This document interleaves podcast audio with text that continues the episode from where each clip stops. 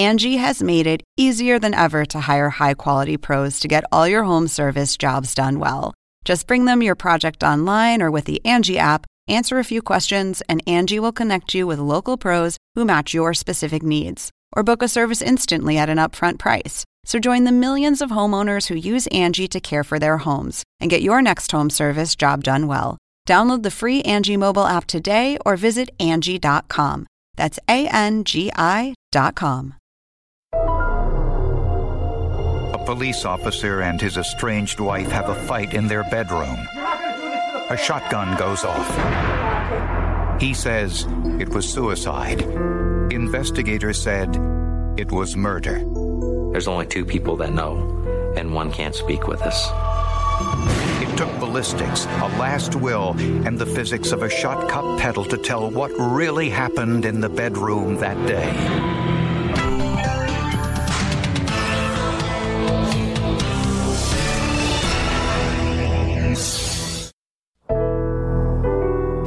Desolate beauty of northwest New Mexico, the city of Farmington is one of the few green spots. The streets are generally quiet.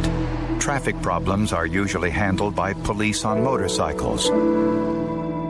Paul Dunn used to be one of those officers. I loved my job.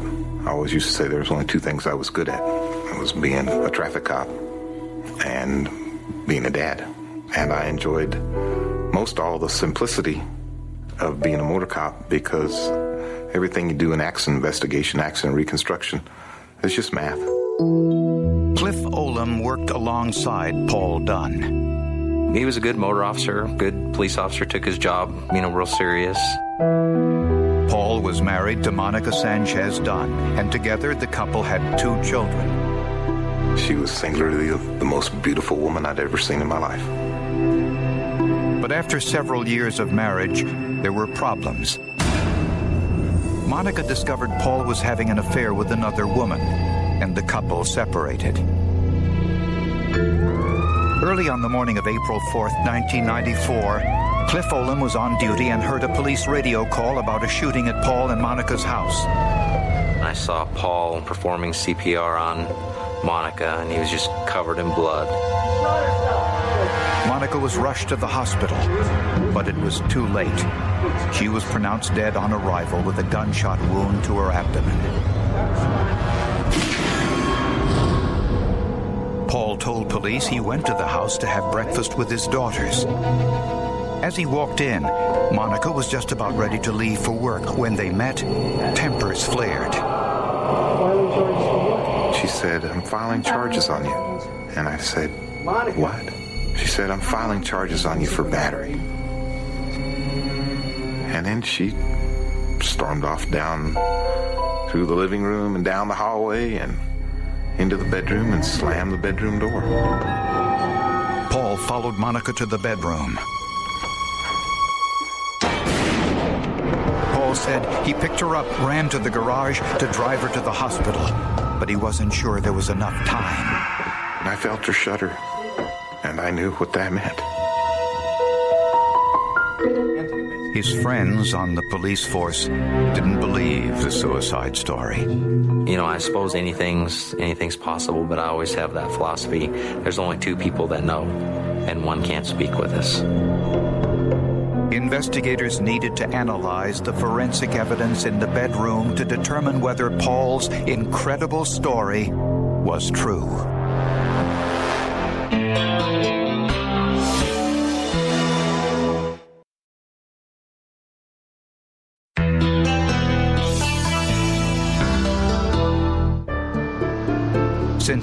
Dunn was a Farmington police officer, his wife's suspicious death was assigned to another department, the New Mexico State Police.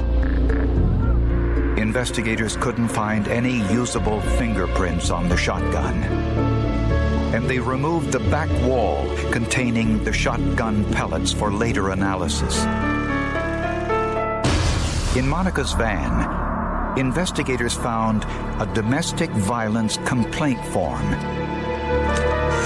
Just the day before her death, Monica had gone into police headquarters to have photographs taken of injuries she said Paul inflicted during a beating.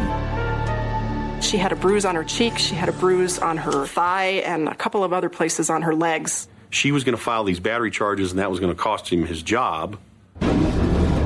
When police photographed Monica's injuries, they violated standard procedure. A witness said a male officer photographed Monica's injuries alone in his office with the blinds closed.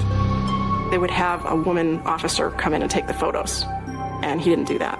And he didn't have anybody in the room with them. It was just him and, and Monica. So they're alone, and it took them about 10 minutes to do these photos. So there's kind of questions on what happened in that room during that 10 minutes. At Monica's autopsy, the pathologist noted two abrasions near the entrance wound, identical to those caused by a shotgun. Unlike a rifle, a shotgun fires several projectiles at once. In this case, nine pellets. A plastic cup with four equally spaced cuts holds the pellets together in the shell. When fired, this shot cup opens like a flower with four petals. Since the shot cup opened before entering Monica's body, this meant that the muzzle was one to three feet away from Monica's body. From muzzle to trigger, the gun was 29 inches long. If the muzzle was 12 to 24 inches away from her abdomen, Monica's arms would have had to be almost twice as long to pull the trigger. Paul vehemently denied killing his wife and offered to take a lie detector test. Did you ever physically injure Monica? No. Did Monica shoot herself while you were standing more than six feet away from her? Yes. The results? Paul passed the polygraph. But based on the forensic evidence, he was arrested and charged with murder. Since he was a police officer, he was separated from the rest of the prison population. I was locked up 23 and a half hours a day, seven days a week, for eight and a half months. I paced an X in the paint and the floor. The police department turned against him. Paul hired a family friend, Victor Titus, to defend him. Ironically, Titus had been a pallbearer at Monica's funeral, and he couldn't understand why the family asked him. I mean, they're very, very family oriented. And they would have picked folks solely within the family. And it wasn't just me, but the other folks that were in the, uh, as, as pallbearers as well, let me know that those are hand chosen by Monica somehow. And it just didn't feel right.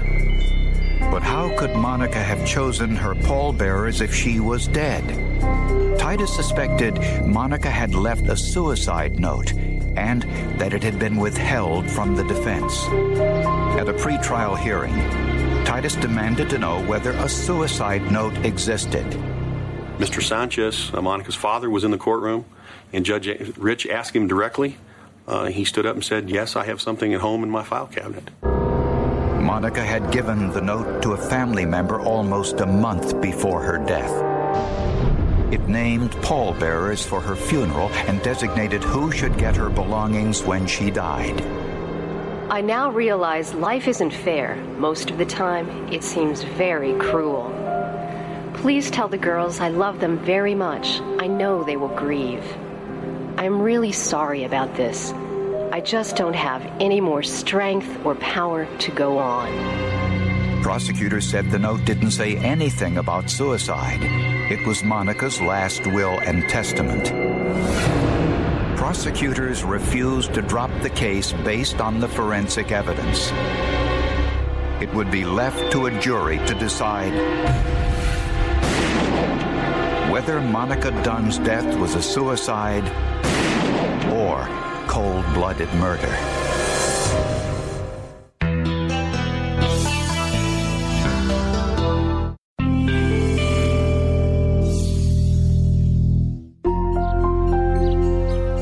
Preparation for trial, Paul Dunn's defense team hired Dave Pfeffer, a private investigator with 20 years of police experience, to examine the crime scene. The evidence showed that the shotgun pellets went through Monica's body, through the sheetrock, and hit the brick wall and wooden studs beneath. Pfeffer conducted a crude experiment. We lined up the indentations and the marks on the, the 2x4 with the indentations on the brick and ran them straight in a line. And it indicated to us that the line all three lines came directly to the foot actually about a foot into the waterbed itself. This contradicted the state's theory that monica was standing when shot. For a more detailed ballistic examination pfeffer contacted nelson welch the former chief firearms investigator for the new mexico crime lab in examining the autopsy photographs, Welch noticed a substance called Grex in and around Monica's wound. Now, Grex is the white buffering material that's loaded in with the double-aught buck to prevent them from being deformed when they're shot at high pressure.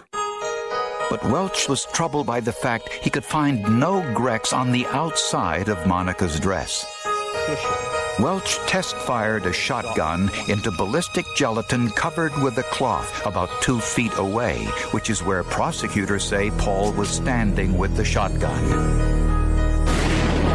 The Grex coats the outside of the material. None of this was on the outside of the dress at the entry hole. There was a large amount of Grex on the inside of the dress, both on the front and on the back, intermingled with the blood and so almost all of the Grex that I could find had entered the wound. There was none outside.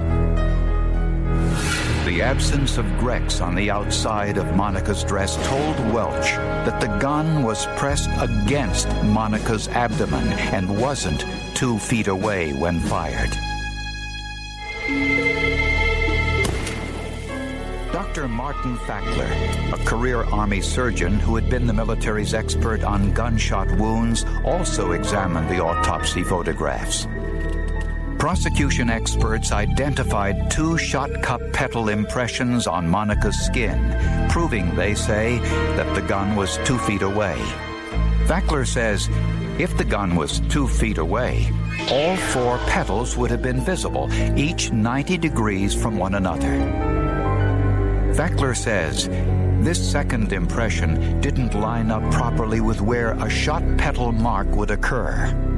But this is, oh, 20 or more degrees off from where it would have to be if it were a shot petal. And besides, it doesn't look like a shot petal mark because there's a little mark that most certainly is the front sight. And so they just misinterpreted that. Precise measurements matched this impression to the bead sight of the muzzle of the shotgun. Paul Dunn's defense experts were convinced that the gun was against Monica's stomach when it went off.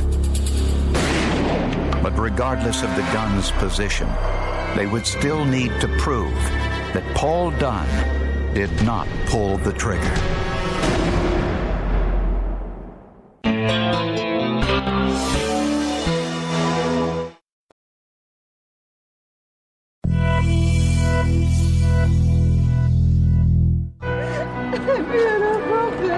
Monica Dunn's family insisted that their son in law, Paul, be held in prison without bail until the murder trial.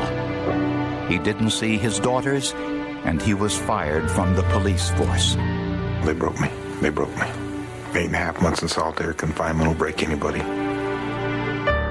He decided that if he were convicted, he would kill himself rather than do hard time. He did keep part of a plastic razor. He got rid of the plastic part of the razor and just kept, you know, the little tiny razor. And he just decided, you know, he was not going to go to prison because what, you know, inmates do to cops in prison. At the trial, prosecutors presented their theory that Paul shot Monica from two feet away while both were standing. The defense presented a very different version of events. In the courtroom, they recreated Monica's bedroom using the actual bed and wall. Nelson Welch showed the jury that the path of the shotgun pellets were inconsistent with the prosecution's theory. We would start at the brick wall, that is where the pellet impacted. Where it came from, from the sheetrock, the angle is downward and slightly towards the bed. The brick wall, through the sheetrock, to the exit wound in Monica's back, to the entrance wound, to the muzzle. The lines converge much lower than prosecutors say. The only way to get all of these lined up is in the position in which we have it now. Which meant that Monica was sitting on the bed with the butt of the shotgun resting on the bed when it went off, which was consistent with Paul's original statement to police. Using a model the same size as Monica, the defense showed that Monica could have easily reached the trigger by leaning forward the evidence showed that the gun was upside down and pointed upward, making it virtually impossible for Paul to have pulled the trigger. He'd had to been down at the foot of the bed. He'd have been had to be down low in order to reach the trigger because it's way down on the bed. And Monica would have had to have allowed that gun to be pointed into her stomach area at contact while all this was going on. Nelson Welch was so convinced of Paul's innocence he made an unusual promise to a colleague. I made a comment to her if I was wrong on this case, I would never work another firearms case in my life. Paul's first wife and girlfriend both testified in court that he had never been physically abusive. The jury had to decide between two competing theories whether Monica killed herself or whether Paul shot her standing two feet away. The jury reached a verdict within minutes.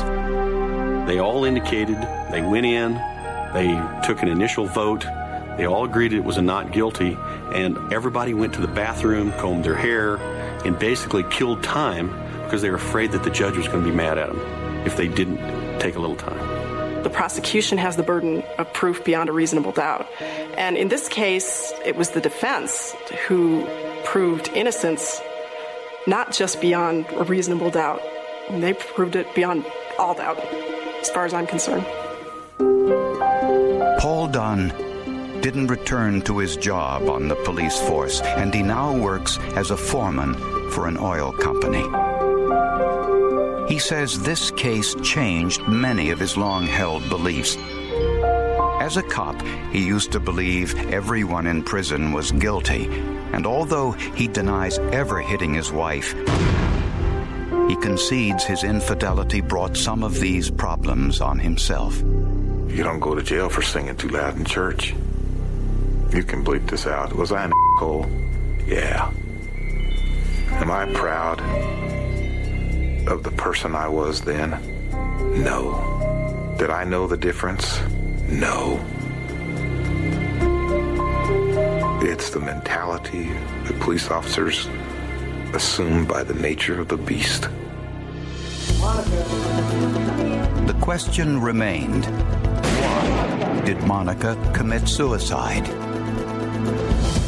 Many believe she simply couldn't stand losing Paul to another woman, despite evidence she had been unfaithful herself. Medical records show Monica had an abortion during her marriage, long after Paul had a vasectomy. Just how Monica got the bruises remains unknown, and the letter she left behind raises more questions. The bruises on me will show. She writes that a month before her death. How do you know a month before you die that you're going to have bruises on your body?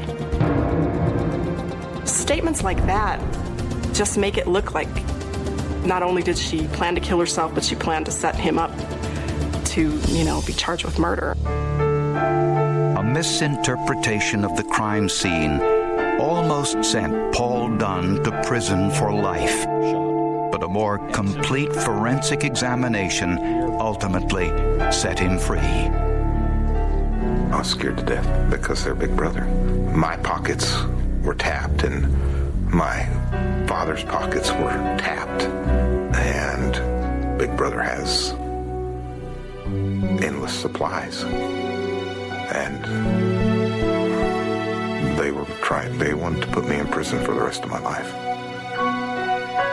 And knowing that I didn't do it, didn't, didn't make it easier for me to sit through the trial. I was scared to death. The most difficult thing for people to do is to say, I made a mistake. And they just never, I don't know that they will do it today. But the jury sure found out that they made a mistake.